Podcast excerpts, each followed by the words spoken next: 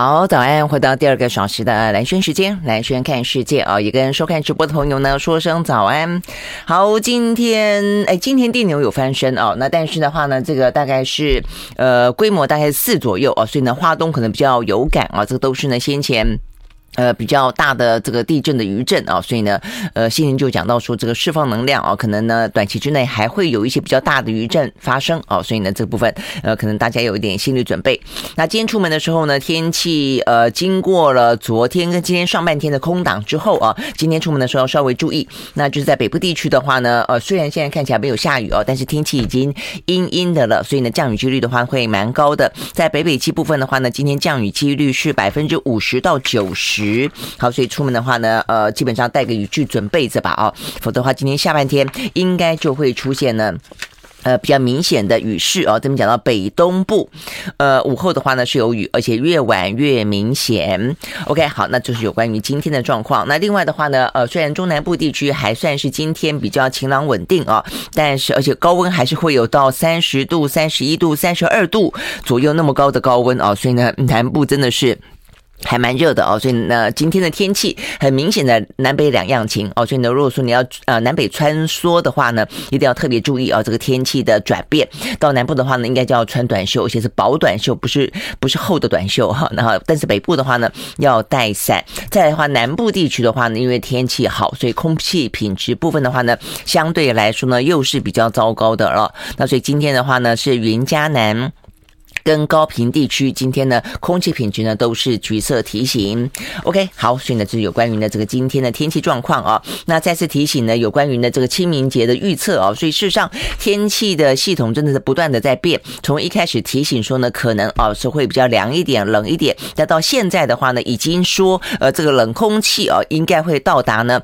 冷气团的等级啊，这部分是这一两天的讯息越来越清楚啊，越来越明确。好，所以呢清明连假的。头两天就是礼拜六跟礼拜天，不但是全台有雨，而且呢会很冷。大概中北部跟东北部的空旷地区呢，都可能低温会下探12度左右。但是呢这个清明连假的后两天，就从礼拜一跟礼拜二呢，就会还不错啊，这个温暖如春。所以呢，真的如果要出去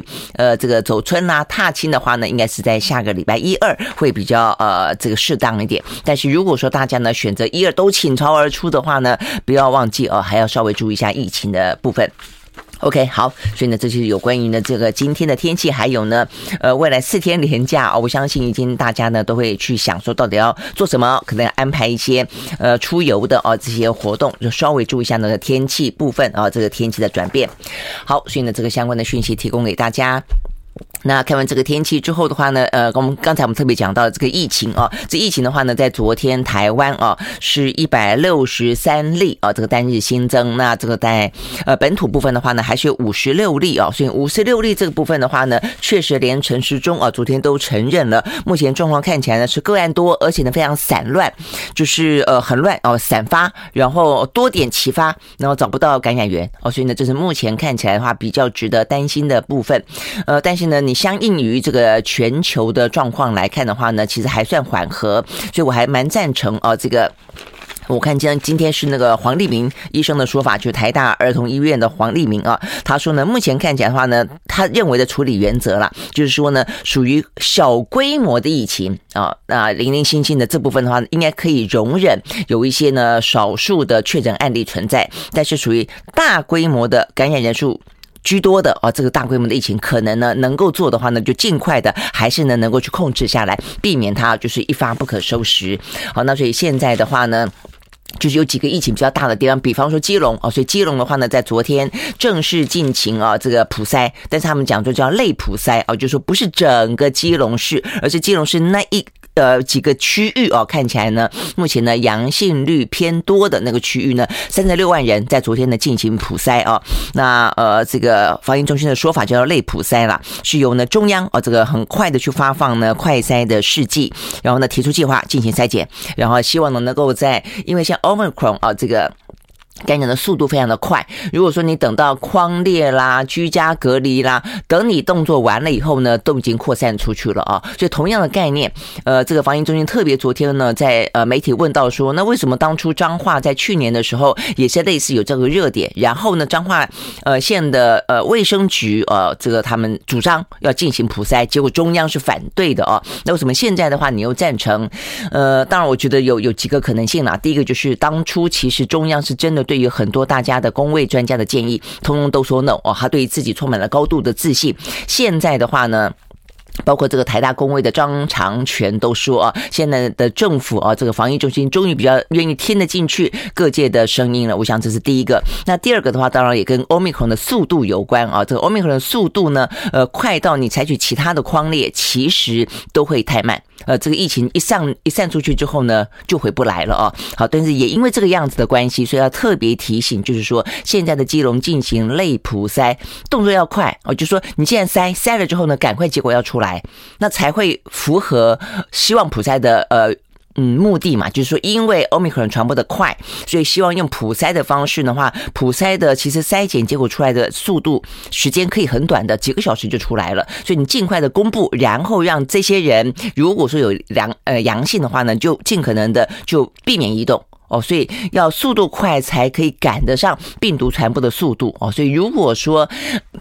因为 Omicron 的关系在基隆采取了普筛，但是呢你公布普筛结果的速度又慢，那一样这个没有完全就没有效果啦。我想这个部分呢是在目前看起来呢，基隆算是大规模的感染这个能防堵就要尽可能的去匡列防堵的概念当中，那它开始进行普筛那所以这个部分的话呢，希望能够达到效果。那当然有批评说是不是跟过去跟现在不一样啦，双标啦等等但是总而言之，我觉得有错就改，就是这样子那我想因为现在这个疫情，你说距离零这件事情还是很遥远啦那在怎么样的状况底下，今天我看到这个陈秀熙这个台大公卫所的教授他讲到了说，现在他主张的是重症清零这件事情我觉得是赞成的，就是这两天我们也都在讲，真正的要去防的是高风险族群跟重症，就避免它成为重症所以这一部分的话呢所有的对于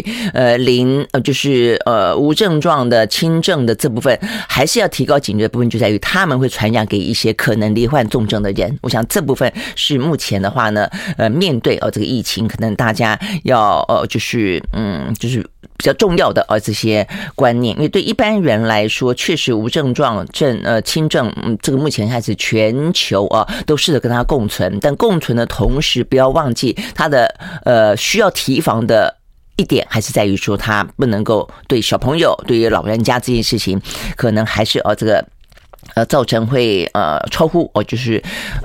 风险比较高这个可能会导致呢重症死亡这样的一个状况。好，所以呢这边讲到是在台湾啦这个台湾目前的疫情，那除了这个基隆采取比较这个不一样的手段之外，其他的部分的话呢就没有那种大规模所以并没有要进行普筛。但是呢这个部分的话呢，看起来陈松也是担心他所谓的多路散发，因为昨天的话呢在基隆是19例就56例当中基隆就有19例。那另外的话呢，中和的那一些什么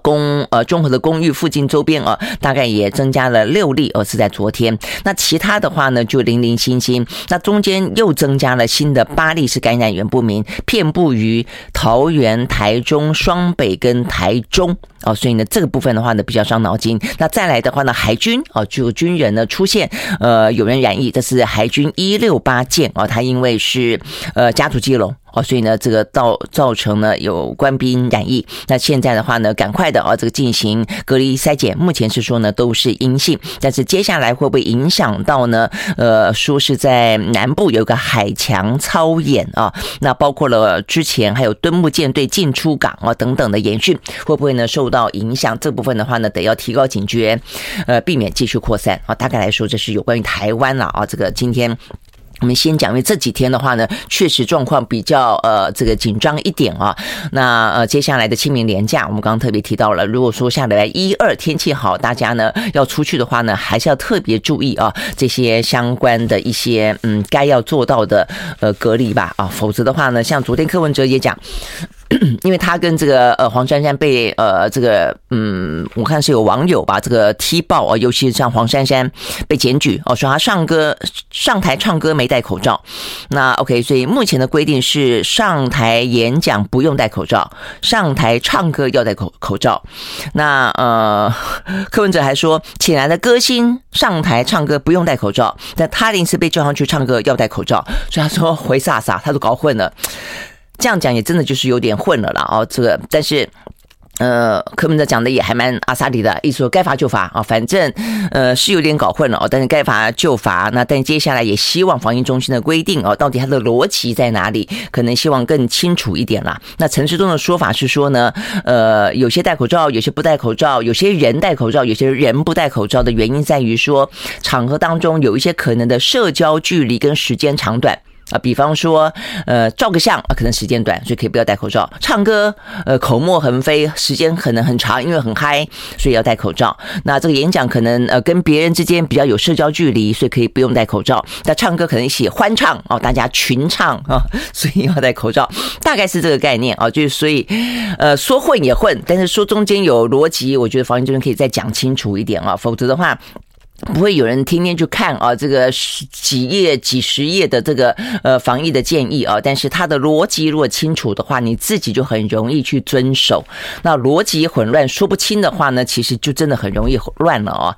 好，所以呢，这个都是保护自己、保护家人。好，所以这边讲到的是台湾目前染疫。那全球今天的话呢，单日新增154万9千多人，跟昨天是差不多的比昨天再多个10万左右。那有3000多人呢，单日新增死亡破10万的国家有3个。I like inside, I like radio.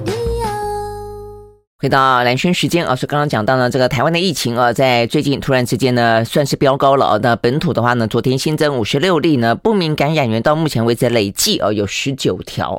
那有几条现在已经不太活跃了，我刚刚特别看了一下那但是大部分还有10几条，目前看起来呢都是有一些零零星星持续的扩散出去的那所以这个部分的话呢，真的要特别注意。那再来包括呢，我们现在呢追加剂第3剂我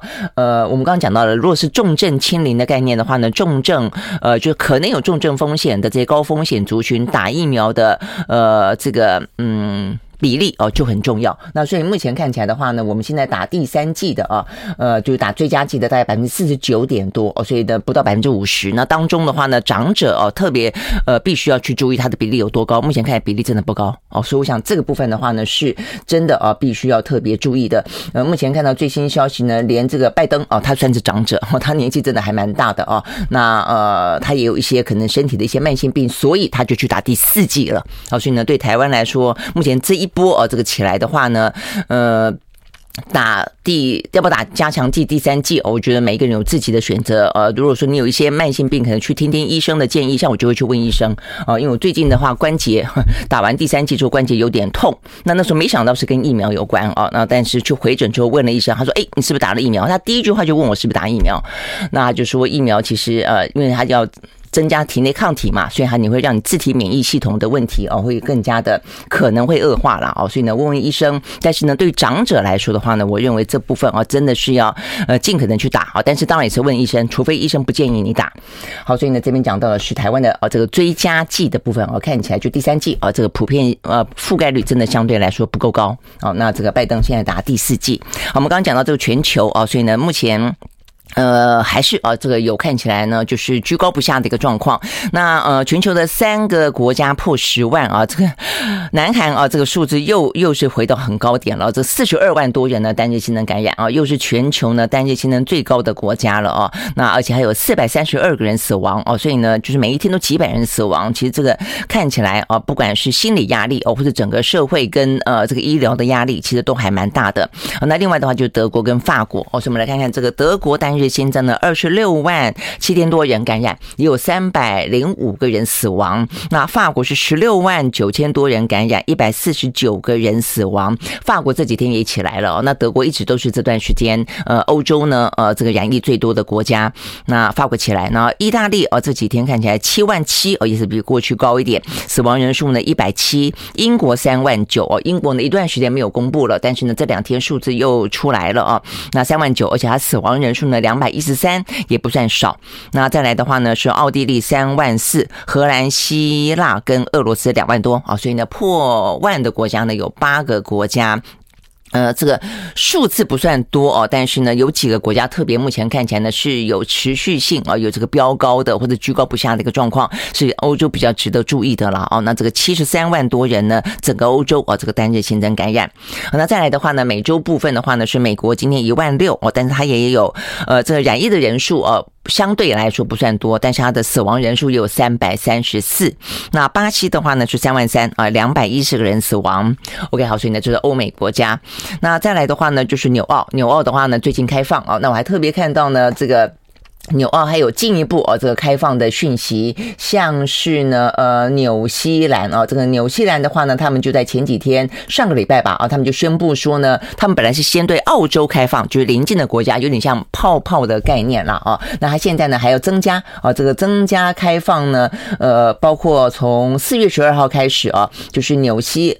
来自澳洲的可以完全免隔离就入境。那再来的话呢 ,5 月1号开始打算针对英国、美国等等他们的所谓的跟他有这个免签国家的关系的旅客都可以这个免隔离就是你要完成接种这个新冠疫苗。但他没有讲完成是指2剂还是3剂啦就是可以完全免隔离。好，所以呢就是纽西兰的状况，但是他们的目前的染疫人数当然也就是呢，在一个他们过去来说的相对高点，纽西兰是15000，那澳洲更高啊，澳洲目前已经到了66000啊，所以呢，就是纽澳目前呢打算开放边境啊，但是他们正在同样必须要去承受的是这个相对高的这个染疫的人数，但是他们控制住的呢就是重症啦啊，讲到重症，像是纽澳的话呢，我看都是顶多2位数字，那我也特别看了这个。昨天陈志忠讲到我们台湾哦，他说呢前天是53个染疫当中有3个重症。哦，所以呢，重症多少人？我想这个部分可能未来啊，这个相关的数字公布的时候，这个防疫中也可以特别强调一下，让大家知道一下，目前呢，台湾啊这个染疫的状况，如果说我们要做到可以放心，某个程度也是跟病毒共存的话，我们就得去理解说，哦，我们重症相对来说控制的还算比例低，我想这个部分会。相当程度让大家比较可以放心了啊，否则的话呢，我们嘴巴都说没有要动态清零，但我们的行动上面来说都比较偏向于趋严啊，这部分其实是台湾必须要去面对，如果要调整的话 ，OK 好，所以这边讲到是纽澳，那就亚洲地区的话，我们刚刚讲到了啊，这个7个国家破万里面呢，南韩还是最多的啊，这个42万多人呢单日新增感染，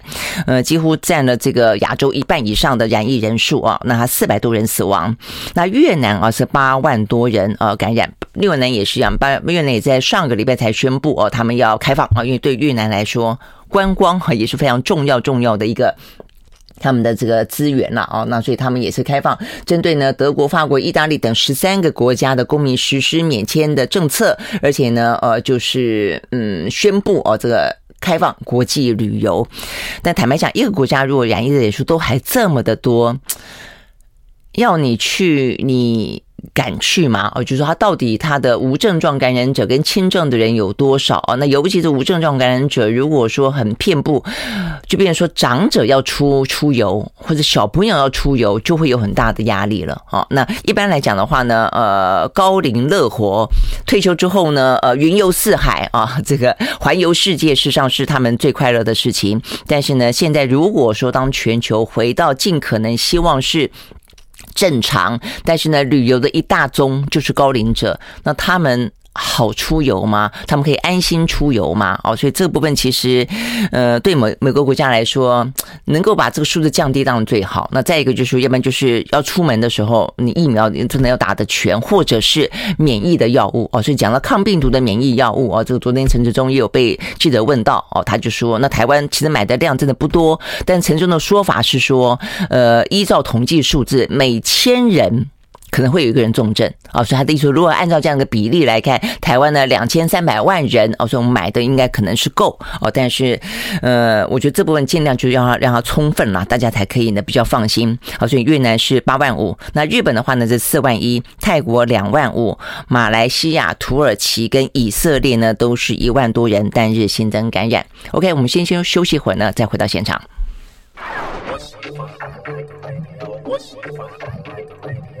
好，回到蓝轩时间啊，那我们刚刚讲到的是亚洲的这个疫情啊，那另外的话呢，在中国大陆部分的话呢，香港的部分看起来目前相对来说比较和缓了啊，它是6900多人单日新增感染啊，所以呢这几天看起来都是在7000上下，那但它死亡的人数有135，我想这个部分的话呢也是比较值得注意的啊。那再来的话呢，中国大陆它则是呢1629啊，这个是它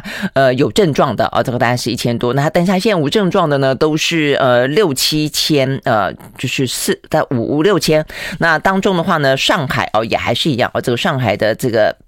相关的疫情也是还蛮严峻的所以目前看起来整个的上海可能会拖累到整个这个中国大陆今年的 GDP 所以我今天看到这个最新的消息，他们呢在谈论到说市场认为啦就他们本来今年的话是说整个的政治年，所以呢某个程度来说其实经济只要保稳就好，这个宏观经济的调控就保稳，那能够维持到呢经济成长率 5% 就还不错了，但是他现在呢因为上海目前的疫情呢严峻的关系，风控的关系那所以呢影响所及包括呢像我们台湾这么多的半导体跟电子产业，目前的说法都说其实呢这段时间不管是疫情也好啦，不管是俄乌战争包括这个什么经济制裁也好，其实呢电子消费产品的需求都受到了打击所以蛮明显的，所以对台湾来说呢也是有一些呢直接间接的影响的那另外的话呢，中国大陆 GDP 很可能会不保五所以呢这个目前看起来对于中国大陆来说的话，它确实是有一些压力那我想这个压力可能不只是说疫情如果爆发开来的话，对于今年这个政治的冲击这个政治大年这个习近平要风光的延长了他这个任期这个可能会造成什么样的一些影响之外，那再来的话呢，当然对于整个的社会这个民心来说，可能也会有一些影响吧OK 好，但是呢这段时间到底控不控制的下来，就得要看。清明节跟愚人节跟清明节过后了好，所以呢这个部分是中国大陆目前呢最新的状况跟疫情有关。好，那看完呢跟这个疫情相关的消息那顺便讲一个跟医疗有关的消息，我今天看到这个蛮吓人的，这来自英国英国的话呢，他们的英国政府昨天呢正式出面道歉什么呢？针对一家呢这个英国的妇产科医院在过去的几年间20年间这个造成了200多个婴儿死亡有关那为什么有这家医院特别在这个地方出生的婴儿不是不是死亡就是什么永久性脑损伤这非常的诡异那OK， 所以呢他们就进行调查，那就发现说这个医院它底下还有这个集团而且是它是国家所以我觉得这比较引起注意的是，他们是国家保健署信托基金底下的这个医院，就有点像是假设我们的过去的卫生署有所谓的属立医院这样的概念但是它这个国营的集团呢，近年在过去的这个10几20年间他经过一些都是就是该自然产的他都该剖腹产的他说要自然产，然后呢自然产的时候还用那个夹子去夹这个婴儿的头所以呢造成了非常多的一些什么颅骨破裂、骨折、脑性麻痹那一开始的话呢，这个医院对外都否认有这个事情发生，都说呢他并没有特别高的比例但是呢经过了连串的调查，从2017年开始这个调查说为什么这个集团里面的新生儿死亡的几率特别的高，然后才慢慢的调查出来死胎的啦、早产的啦、脑部严重受创的啦，事实上都是医疗的疏失。OK， 好，所以听起来还蛮可怕的，200多个婴儿对于每个家庭来说是多大的期待啊这个对他们来说，这个因此而希望幻灭我想这个痛是很深的。OK， 好，所以呢这边讲到的是英国这个最新的一个看到的政府被迫出来道歉，因为他们调查报告就这2天出来了，讲到跟医疗有关、生命有关OK， 好，那讲到跟生命有关，当然就不免还是讲到俄乌这个战争。好，俄乌战争呢，目前最新的状况是这个说就头一天见面的时候气氛还不错然后呢俄罗斯也说他要暂缓这个对于基辅的攻势，那同时他们也说这个彼此之间似乎有一些可以说是比较具体的进展但话才讲完1天之后呢，第一个战火持续目前看起来的话呢，基辅附近看起来呢并没有真的完完完全全战火停止。那再来的话呢，就是他们也看起来这个是西方的一些情报，包括乌克兰这边所掌握到的哦，其实它很多的一些军队啊，是从乌北啊，这个似乎是有离开，但是呢，转而重新布局在乌东哦，所以这个部分其实我们昨天就讲到，就是说呢，其实大家的研判啊，也这个包括这个是美国的五角大厦嘛，就会认为说可能只是一个转进啊，并不是真正的撤军啊，所以目前看起来。其实果不其然是这个样子，攻势并没有停止。那再来的话呢，现在克里姆林宫我的发言人也改称谈判没有进展啊。目前看起来的话呢，这个叫做和谈说不上有很有希望，或者呢有任何的突破哦，有待努力之处还是很多。好，所以呢，这是目前的克里姆林宫呢这个最新的说法。那事实上呢，在战火的部分呢，不只是外界看而是这个样子，包括呢本来俄罗斯要说他们要停止攻打基辅以及基辅附近的这个切尔尼戈夫这个地方。那这个切尔尼戈夫的州长昨天出来说，他们昨天依旧呢不断的遭逢到炮击。那他的说法是，我们不相信俄国人，他们俄军从来说话都不算话。OK， 好，所以呢。目前这个状况显然显示的就是目前这个战争一时片刻虽然这个有在谈，但是应该状况会是边打边谈，边谈边打啊。那如果没有得到俄罗斯想要得到的话呢，目前看起来他并不急着终止战争目前这个气氛看起来确实是这个样子啊。那在我们下个礼拜一我们已经邀请到的是一位丹江大学教俄文的教授啊，那他是俄国人。他持续的这段时间都跟他的在俄国的亲朋好友都有维持联络他本来也就是这个教授俄国的政治军事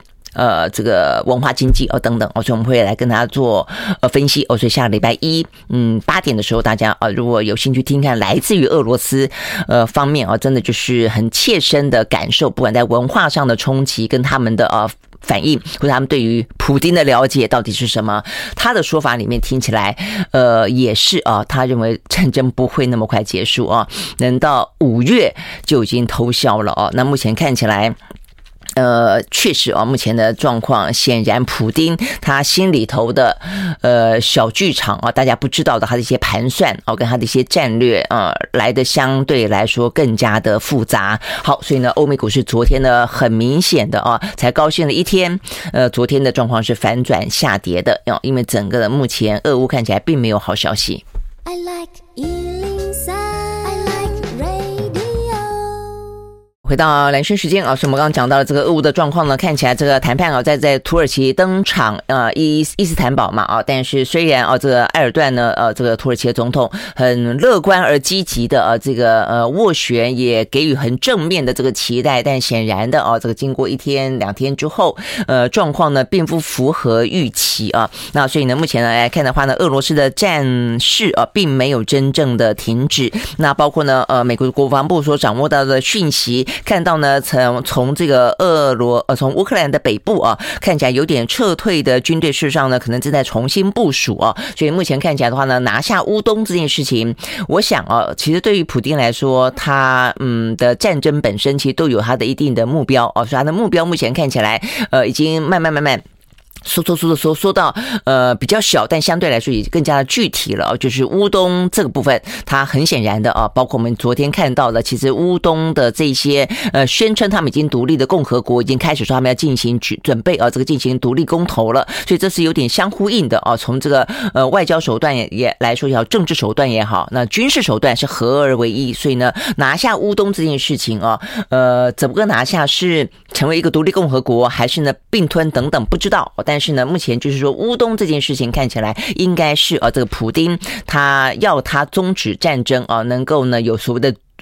下台阶，可能他在这方面必须要有所斩获所以你发现他重兵目前的话就重新要往这个乌东去集结的。好，那所以呢，显然这个谈判看起来是会要再拖的啊。那在拖的状况底下，看起来确实，昨天啊，这个拜登跟泽伦斯基有通电话。OK， 这部分当然就是说，在北约啊，这个连续的上个周末的时候，这个接连召开紧急峰会，拜登都已经飞到那个地方去了。本来当然对泽伦斯基来说是说，欢迎啊，如果你来到乌克兰的土地上啊，但是对美国总统拜登来说。就他们的红线画的那个地方他是不会去的啊，但是他跟他通了电话啊，所以通了电话也代表了一些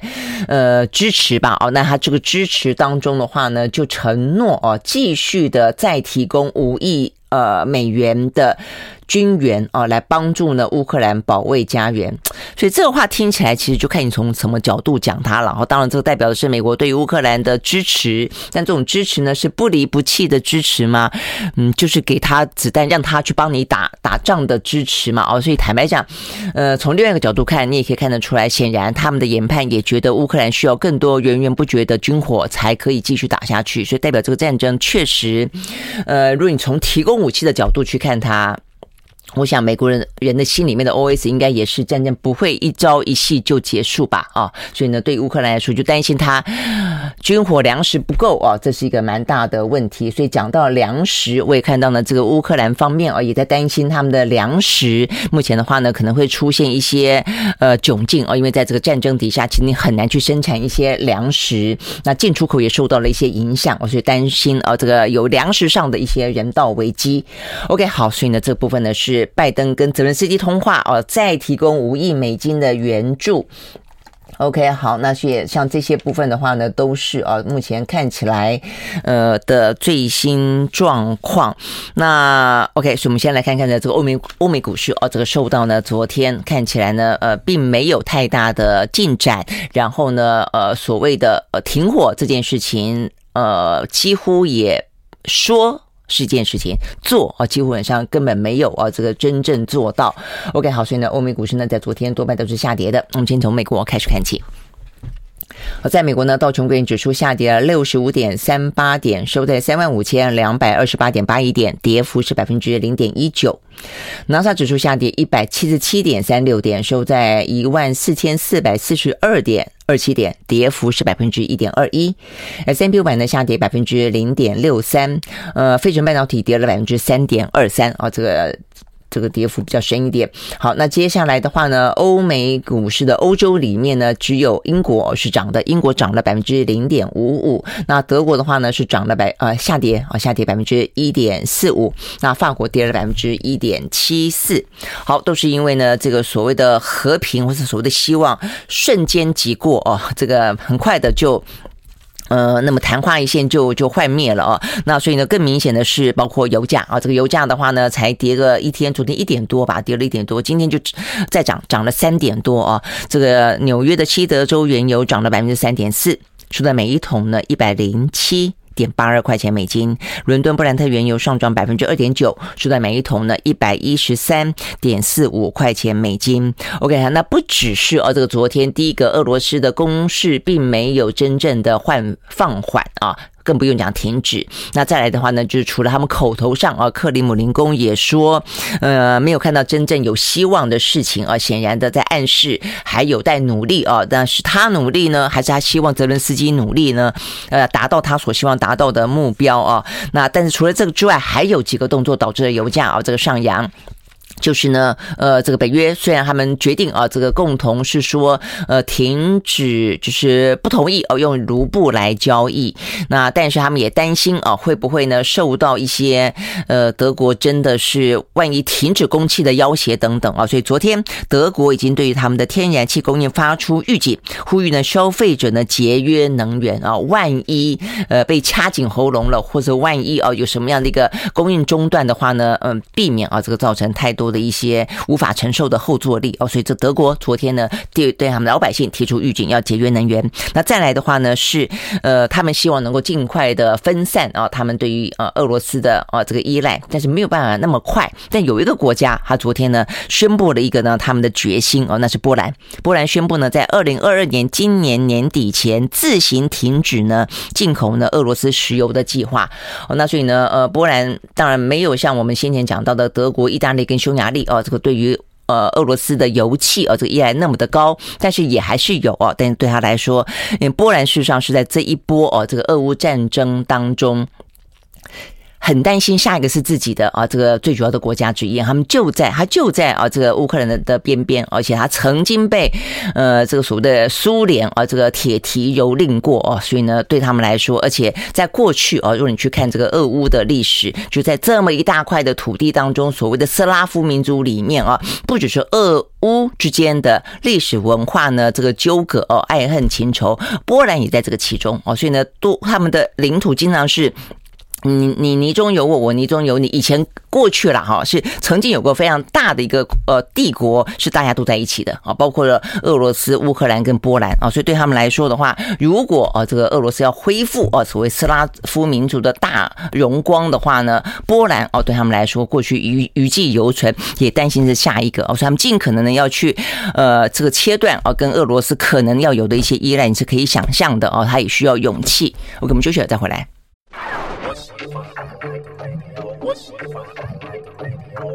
回到蓝轩时间所以我们刚刚讲到的呢是受到这个俄乌这个谈判看起来没什么进展那这个战事事实上呢还在继续进行当中的牵连，所以呢欧美股市呢多半是下跌的，油价呢是再次的上扬但是呢这个欧洲显然呢正在想办法因应他们呢对于俄罗斯的油气的依赖，然后呢尽可能的话呢就是展现决心这个脱离这样的依赖的关系，或者是警告这个消费者呢这个就是要节约能源。好，那但是你说俄罗斯是不是普丁呢真的这么的瞎搞蛮干这但是今天呢也有一个相关的消息这边讲到的是路透社那这个路透社的话呢说他们是引述了这个是美国官员有一些机密的情资说这个普丁其实是有部分是受到呢幕僚的误导他的说法是这样，就让他呢做了一些错误的研判，比方说他可能觉得这个俄军打得还不错等等等，他就说中间有一个就说因为他们太害怕不敢告诉呢普丁实情，就是事实上呢他们的军队在乌克兰的战争进展其实呢是表现不好的，那甚至呢死伤的人数呢也是比这个普丁所知道的来得更多的他们的意思就是说外界说的其实普丁未必知道真的是这个样子吗？真的不知道那一个是讲说这个整个军事的进展不如预期，其实普丁并没有这个完全掌握住。那再来一个的话呢就是呢俄罗斯的经济因为制裁而瘫痪这件事情相关的影响程度这个普丁也被他的幕僚所蒙蔽都不敢告诉他真相。如果说是真的知道这么的糟糕，比方说军事推展事实上这个其实迟滞不前，那包括了整个的这个民生物资受到相当大的这个冲击，那这个部分可能会让这个普丁他在决定要不要终止这场战争，跟他谈判桌上能够得到多少，必须退让多少，应该都会有一些影响。那所以呢，路透社的这个报道的意思是说，美国的官员认为他被蒙蔽了好，所以就真的不知道他去蒙蔽这个俄罗斯的人民，我们比较知道他被蒙蔽了这件事情。当然我觉得也有可能啦，就是他可能底下的人怕被你打败仗了，你怎么回去跟这个这么的自以为骁勇善战而且呢永远希望能够成功的这么一个强人去做交代，可能吧我不知道。那但总而言之所以你会知道一个战争的发生它所有的事情它是很复杂的它涉及到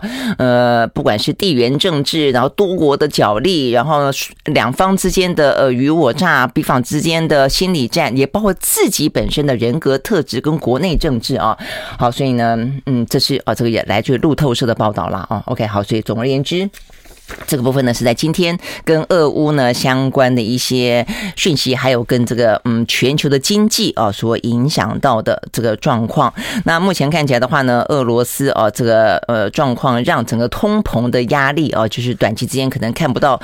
曙光吧。所以除了油价拼命的像涨之外啊，这个美国这部分的话呢说债市啊这个最大的经济衰退警钟响起，所以呢这样的一个情绪啊这个持续的灌压啊这个美国的股市。 OK， 好，那这个拜登他也提出一些相关的希望让美国的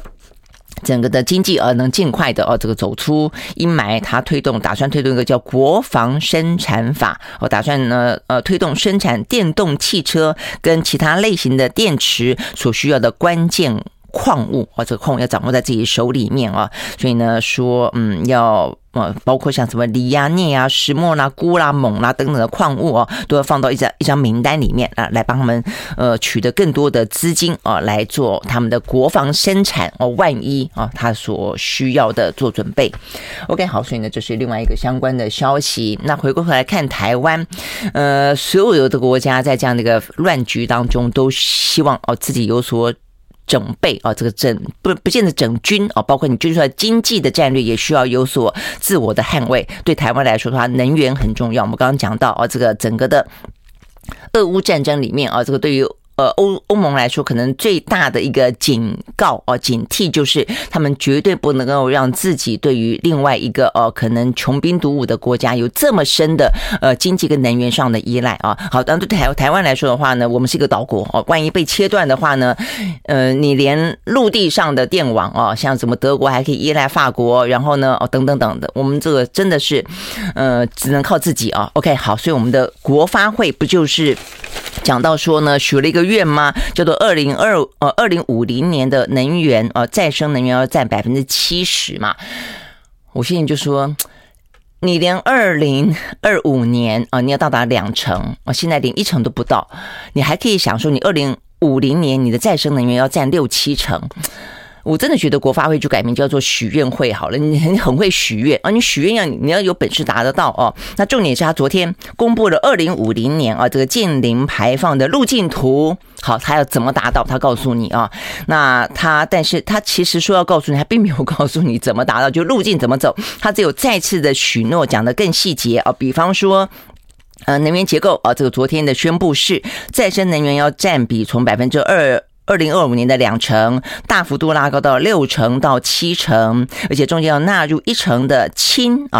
这个最近也很夯，氢能的电力。那当中有1%的抽蓄水的水力哦。那另外的话呢，要保留20%到27%的火力发电，但是要搭配碳捕捉封存哦，就是你要火力发电你就排碳，但是我要把这个碳给抓回来啊，这个叫做碳封存。那这个也是目前全球啊，当你没有办法发展到说不排碳的时候呢，所谓的零排碳的意思就是近零的意思，就是说不是你不排，而是你可以想办法把排的给抓回来，然后怎么样子给封存起来啊。所以我们这边说，如果要排啊，就是20%到27%的火力发电还在，但是它必须要搭配碳捕捉，所以达到呢完完全全没有碳。2050年哦，好，那这个话另外的话呢，2040年我们所有的车子要全电动化，哇，这个也是，这个呢，先前如果大家有印象的话，我们在节目里面也讲到过，欧洲哦，欧盟已经也是做了一个许诺，欧盟好像是不知道是2030年还是更，就是我忘记这个时间点，他们也是说他们全部的这个汽车通通都要是属于呢电动车哦，所以他们要达到这样的一个目标哦。那我们的话呢，这一次国发会许了个愿，说2040年要全电动化，市售的机车哦，包括机车。好，所以呢，今天呢，所有的这个媒体的头版头条都是有关于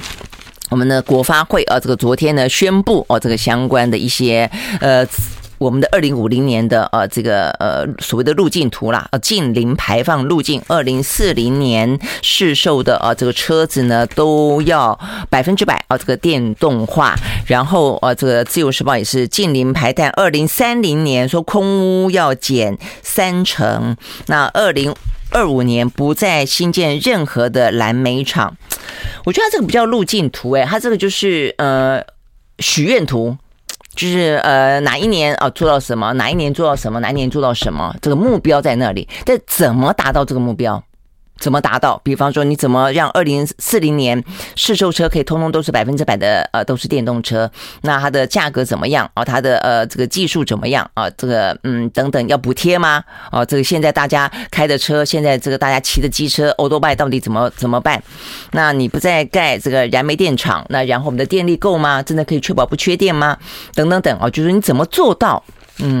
不知道哦，但是呢图画得很漂亮哦，所以呢这样子的一个昨天呢政府的宣布完了以后呢，三大工商团体昨天同表担忧，认为呢政府是在讲一些做不到的天方夜谭啊，就是我说的就很像许愿会啊，就很会许愿望，那只好期待留心啊，是这个样子嘛啊，那目前看起来这个就是这些三大工商团体说，政府评估未来每一年的用电需求会以 2% 加减 0.5 的百分比来成长，所以我们政府也知道啊，它百分比就是它会每一年会成长，因为经济嘛，希望经济活络，然后呢大家都归于返乡，所以你会用到更多的电，但是并没有揭露节电的目标哦，所以意思就是说你知道会成长，但是你也没说这个成长电哪里来，然后你也没说要不然是不是要节电节约用电怎么节好，但是呢公民新制的国发会的主委说，我们从来都没有缺电的问题，政府挂保证